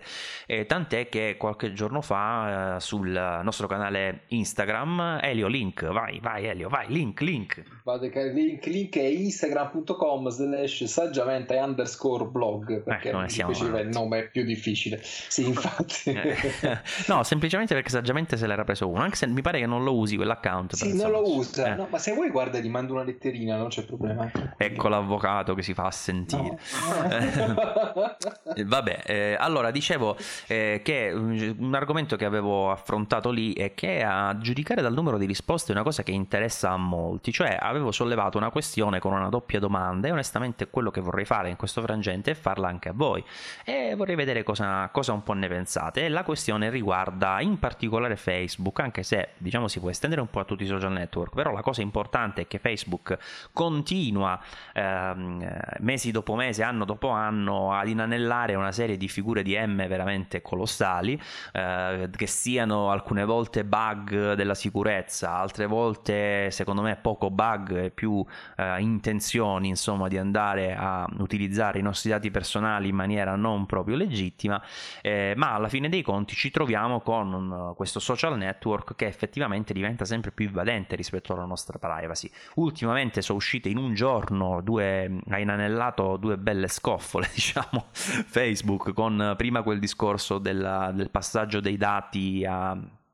a applicazioni terze con un buco che non so quanti account ha interessato, mi pare un, un milione, giusto? Io sto andando un po' a memoria su questa 60 cosa. 60 milioni. 60 milioni. Oh porca vacca. 40 milioni di account sicuramente hackerati, tra cui il mio, volevo darvi questa notizia, e 20 milioni in, uh, in forze, insomma. E quindi, e poi sì. l'altra cosa che è venuta fuori invece è che chi aveva messo il numero di telefono per utilizzare la two factory authentication, quindi quella, uh, quel processo insomma, per cui si garantisce che tu sia effettivamente lì ad effettuare il login, poiché devi avere anche in possesso un numero di telefono, quindi il, telefono, eh, il tuo telefono insomma portata di mano, eh, quei numeri lì eh, sono stati in realtà poi utilizzati tramite diciamo terzi sempre per finalità di marketing, numeri che tu come come utente avevi messo per garantirti la tua sicurezza di accesso, alla fine te li trovi al contrario della sicurezza in mano a terze persone. Assurdo.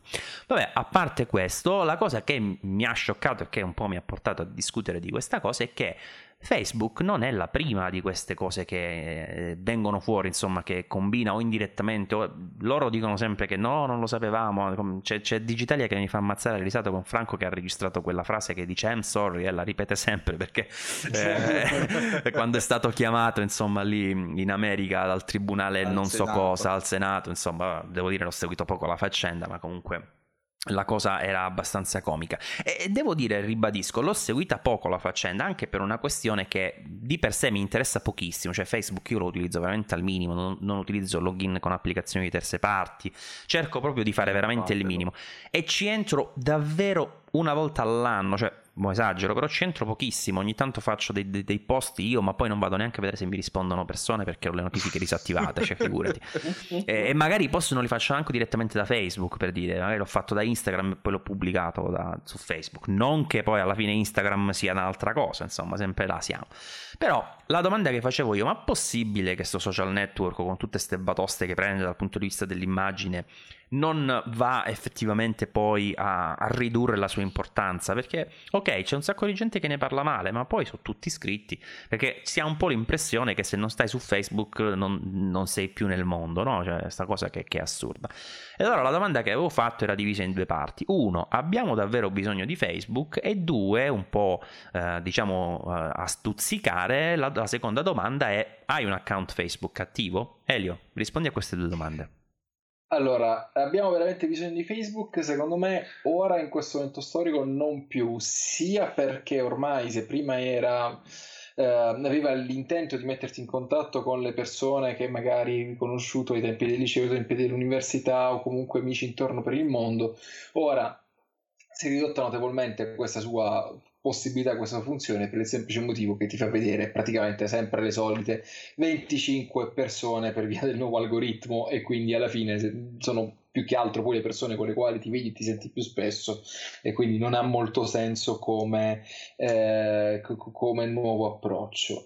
Eh, aveva anche la funzione di poter arrivare alle notizie o comunque a delle informazioni più velocemente rispetto ad altri metodi, eh, vuoi un po' per le fake news di cui ora non stiamo a parlare, altrimenti apriamo un altro discorso che eh, ci va praticamente altre tre puntate del saggio podcast. No, ma mi, piuttosto eh, mi tiro le unghie con i denti, se no, vabbè, me ne stacco proprio. faccio conferenze sul punto ed è una cosa che a volte anch'io dico basta, non ce la faccio più e dico però comunque vuoi per le fake news, vuoi perché l'algoritmo ora ti mostra solamente eh, pochissime pagine perché per ogni pagina ad ogni, ai fan di ogni pagina mh, vengono mostrate no scusami perdonami vengono mostrate le notizie di ogni pagina al 4% dei fan, a meno che ovviamente il proprietario della pagina non investa qualche spicciolo, diciamo così, per poter fare pagare con più capillarità, diciamo che ha perso ormai le sue due funzioni primarie,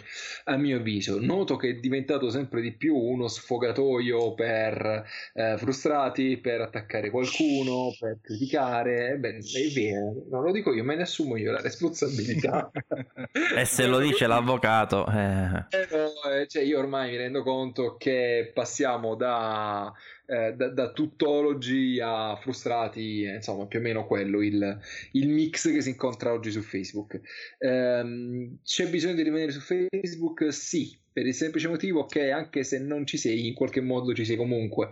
E quindi prima di ritrovarti una foto che magari eh, ti hanno scattato a tua insaputa, eh, dove, che non ti fa molto piacere che circoli sul web, eh, è meglio esserci quantomeno per vedere quello che gli altri dicono di te o pubblicano su di te, è diventato solamente uno strumento più di difesa che di comunicazione. E forse Instagram sta prendendo più piede nonostante sia sempre di Zuckerberg quindi alla fine chi vince è sempre lui sta prendendo più piede di Facebook per due o tre ragioni. La prima è che si rivolge a un pubblico più giovane che non sa bene scrivere, che non sa molto scrivere, nel senso che non ha la scrittura come mezzo di comunicazione, ma più l'immagine o il video, eh, e ha limitato molto le interazioni eh, umane, cioè alla fine c'è solo il commento alla foto, non ci si può taggare più di tanto, non si possono condividere più di tanti link ehm, e limitando forse le interazioni riesce a sopravvivere un po' di più perché si evitano gli scontri diretti e, e i litigi. Eh, questo è il mio modo di vedere, insomma, eh, spero di non essermi dilungato troppo con questo discorso, ma lo sai che i social per il lavoro che faccio diventano sempre più pregnanti da un punto di vista più, eh, più, più sociologico, diciamo così, e giuridico che, che altro. Beh, Max? E che gli vuoi dire? non è che devi controbattere, eh? cioè, puoi dire semplicemente la tua che va bene, insomma. Sì, sì, sì, sì, no, eh, c'ha, c'ha, ragione, alla fine... C'ha ragione, punto. no, vabbè, contro, contro, gli avvocati non ci puoi andare, quindi c'hai, c'hai ragione Elio, T, TVB. Eh, no, Però aspetta, scrivi TVB su un foglio di carta, fai una foto e gliela mandi su Instagram.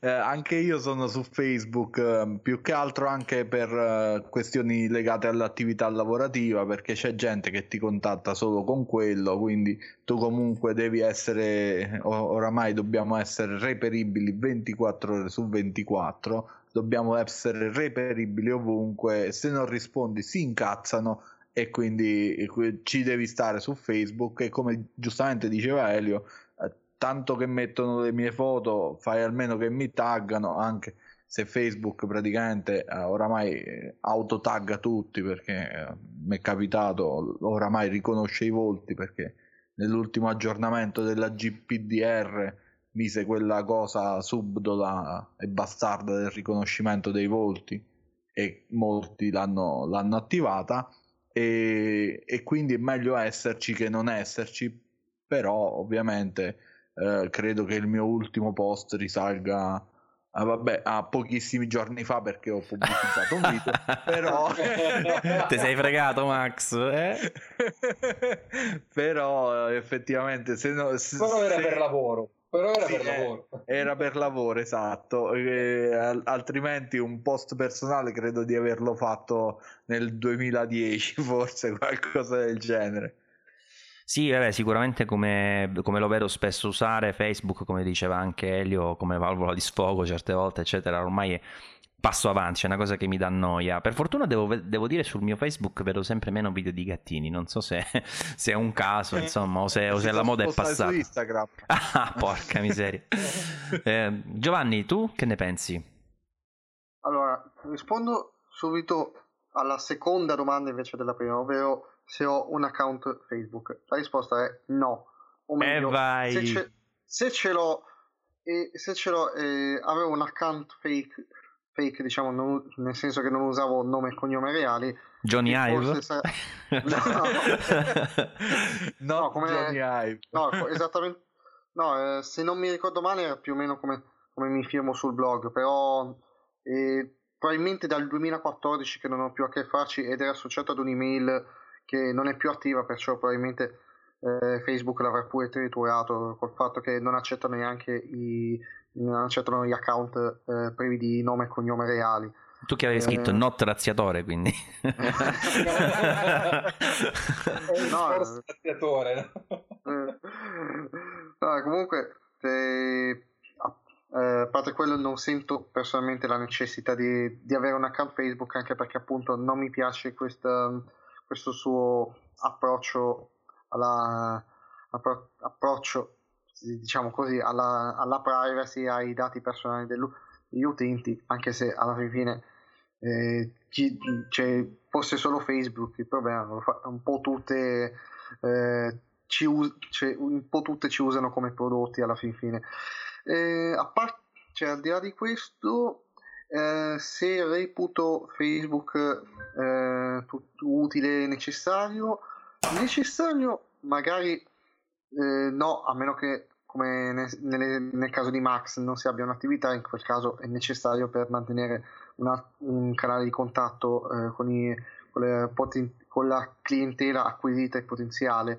E, però per il resto cioè, penso, penso che possa ancora rientrare nella categoria del, dell'utile, sia per il caso come diceva Elio eh, di, di, tenere sotto controllo se ci sono delle foto, eh, delle nostre foto che circolano senza, senza il nostro permesso perché qualche contatto le, le va a pubblicare, eh, sia anche per, cioè come, come, forma, come forma di, eh, di scam, scambio rapido, come una sorta di eh, ormai messaggistica quasi, appunto ricollegandosi pure al discorso della valvola di sfogo, con, eh, con, con, contatti che già si conoscono e, e, poco, e poco, più.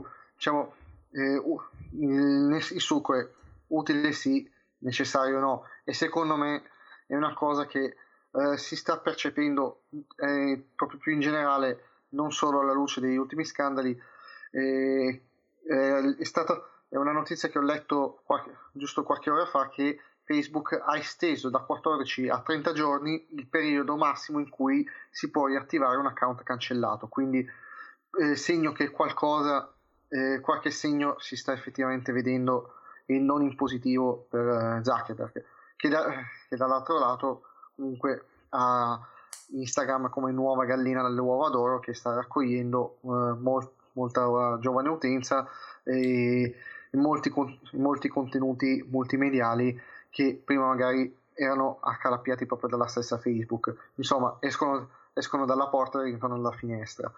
Uh, a, poi, in conclusione, cioè, personalmente sento che, sento che sono più utili e necessari altri tipi di social network, eh, come ad esempio Instagram che ha la sua peculiarità di essere un social network più votato alla fotografia, all'espressività, alla, uh, alla multimedialità, oppure come Twitter che favorisce ben più di Facebook, secondo me, l'interazione con persone che non si, non si conosce. In larga parte eh, posso dire interazioni positive, eh, qualche, a volte vabbè, eh, come, come, anche nel mondo reale può scappare l'interazione negativa, però poi scappa il ban fa parte, de, fa, parte, fa parte, del gioco.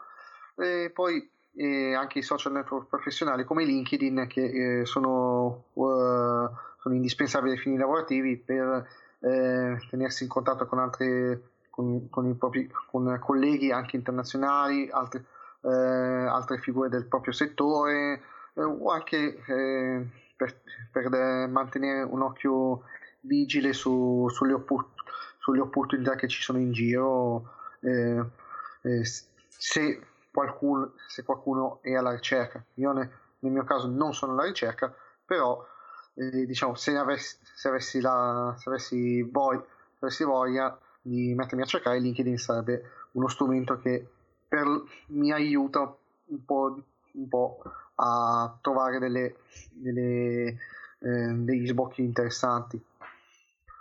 A me Twitter piace molto, per esempio, eh, anche se non ha ancora trovato la sua chiave di volta, però è uno di quei social che bene o male continuo a frequentare, non, non molto attivamente più come un tempo, eh, però anche se per me Twitter significa tweetbot e, e sappiamo che i clienti di terze parti eh. sono sempre più sacrificati con gli ultimi aggiornamenti insomma, delle API, eh, però devo dire che come, com, come, sistema insomma, di comunicazione è quello che in realtà preferisco, mi sembra molto più, più sincero, non lo so, magari sbaglio, sì. ecco, però lo vedo... Sì, anche...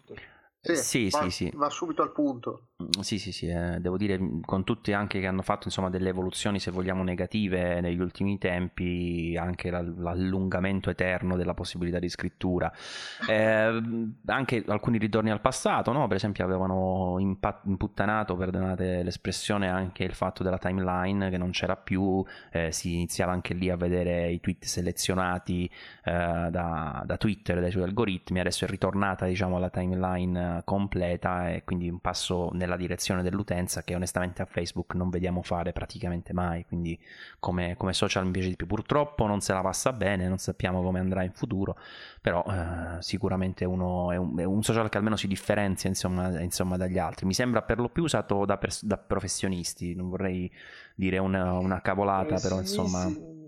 Sì, diciamo, la pressioni si stanno più su LinkedIn in realtà. Esatto.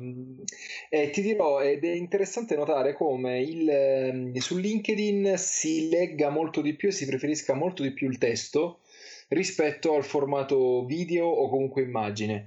Ehm, perché il professionista fa prima a leggere in realtà che a vedersi un video di 2-3 minuti o a guardarsi una galleria fotografica. E su quello rimane ancora questo tipo di comunicazione che forse a noi è un po' più caro, anche avendo qualche anno in più rispetto magari all'utenza dei, di social network come Facebook ed Instagram. Ehm, ed è molto più interessante. Un altro social che mi sta piacendo parecchio chiama Quora, non so se lo conoscete, eh, sì. Quora.com. Sì, eh, secondo me quando esploderà sarà la sua morte perché ovviamente essendo basato tutto su domande e risposte nel momento in cui arriverà anche la, l'ondata di, di bimbi minchia o di, eh, o di altro o di persone un poco più cazzeggione morirà così perché si faranno domande stupide e, e si daranno stupide. risposte altrettanto stupide quindi morirà Divent- così. Però diventerà Ask FM sì, praticamente sì. praticamente sì.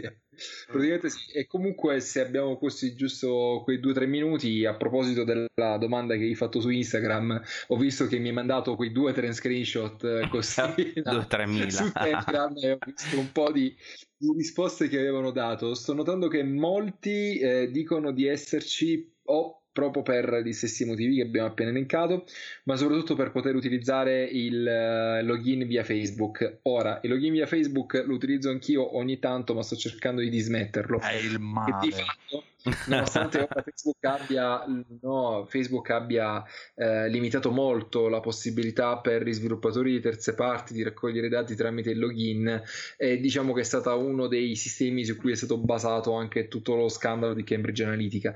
Quindi di fatto voi quando avete quella comodità di fare login via Facebook state passando dati in molti dati al, allo sviluppatore che ovviamente potrà utilizzarli per le proprie eh, finalità. Quindi come giustamente consigliavi tu su Instagram Maurizio, investire qualche spicciolo in un password manager è la stessa cosa, vi fa stare molto molto molto più sicuri. Del resto c'era un utente che ci diceva che non sente la mancanza di Facebook, ma se volete veramente tremare scaricatevi la copia dei vostri dati personali, lì veramente vedete tutta la vostra vita passarvi davanti e ancora non siete passati nell'aldilà. però, è vero, però è vero, è, è, è tremendo. Il, um, c'è anche chi dice che viene utilizzato per, uh, per combattere la solitudine o per il tempo, magari chi ha un po' più di tempo da, da investire, eh, chi lo usa solamente per sentirsi con la, la, propria famiglia, chi lo reputa vecchio ed effettivamente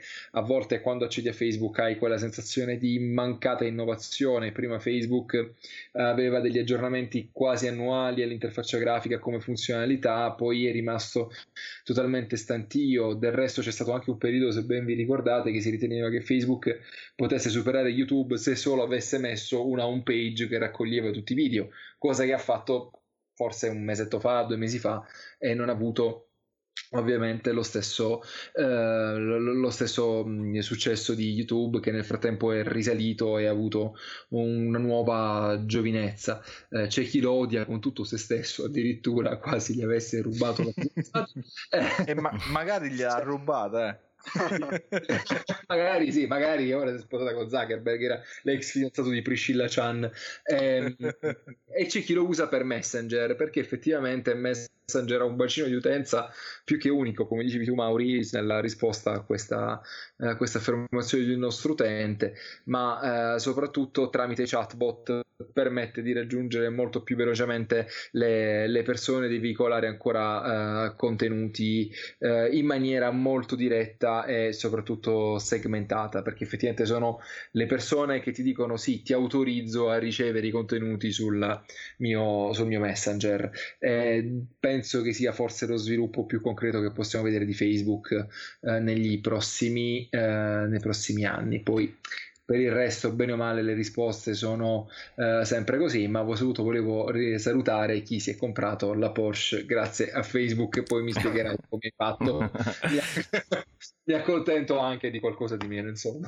sì, sì. No, poi comunque c'era anche più di una persona che dice che in effetti ha chiuso l'account e non lo usa da un po' e non ne sente la mancanza, un po' come, come diceva prima Giovanni, è sicuramente una tendenza che effettivamente è presente, per cui anche se non numericamente proprio forse molto importante per Facebook, è comunque una, un trend che insomma bisogna sicuramente andare, andare, a segnalare.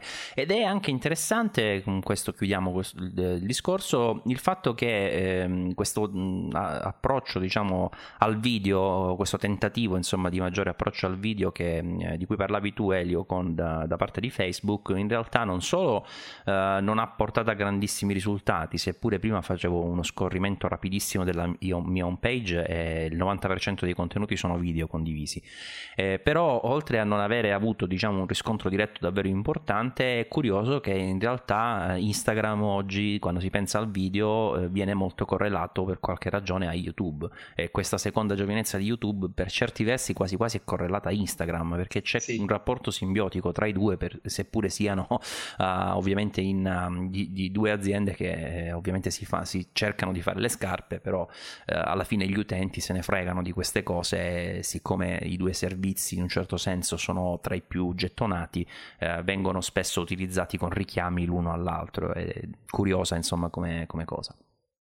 Va bene, io direi che questa è probabilmente la puntata più lunga del saggio podcast perché io e Luca di solito ore, siamo ragazzi, sì. io e Luca di solito siamo più rapidi. E abbiamo detto anche delle cose serie, cioè ragazzi, volevo farvi notare due ore quasi un'ora e 50 serie, incredibile. Vabbè, questo perché stasera non mi sento in forma, per questo siamo stati seri.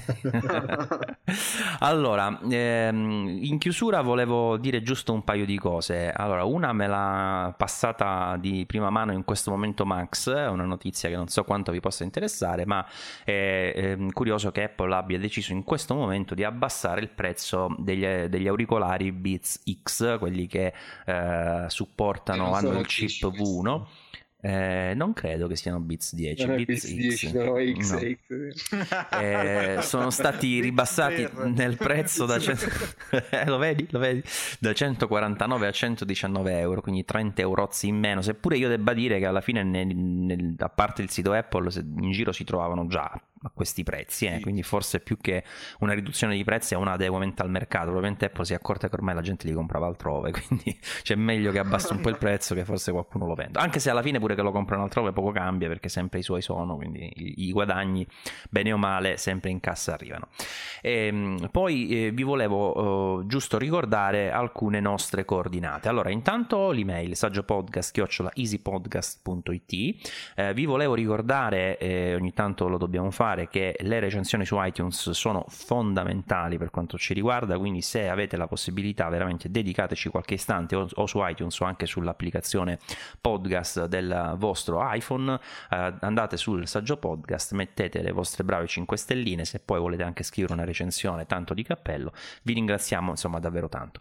Altre coordinate importanti oggi come oggi sono se- sicuramente quella di Instagram con il nostro avvocato social media manager che ehm, eh, trovate all'indirizzo che ha già detto ma lo ripetiamo instagram.com slash saggiamente underscore blog. Non scrivete solo saggiamente perché andate su un profilo di una persona X che non utilizza più. Quindi saggiamente underscore blog è il nostro profilo Instagram Twitter semplicemente chiocciola saggiamente e poi Facebook. Non ve lo diamo perché tanto abbiamo detto che Facebook non ci piace quindi se ci volete trovare su Facebook sappiate che non ci trovate. Va Non bene. vi rispondiamo. e no- soprattutto non vi rispondiamo. Vabbè, io scherzi a parte sulla pagina Facebook ormai da diversi mesi ho messo un risponditore automatico che dice non entriamo mai su Facebook, scriveteci da un'altra parte.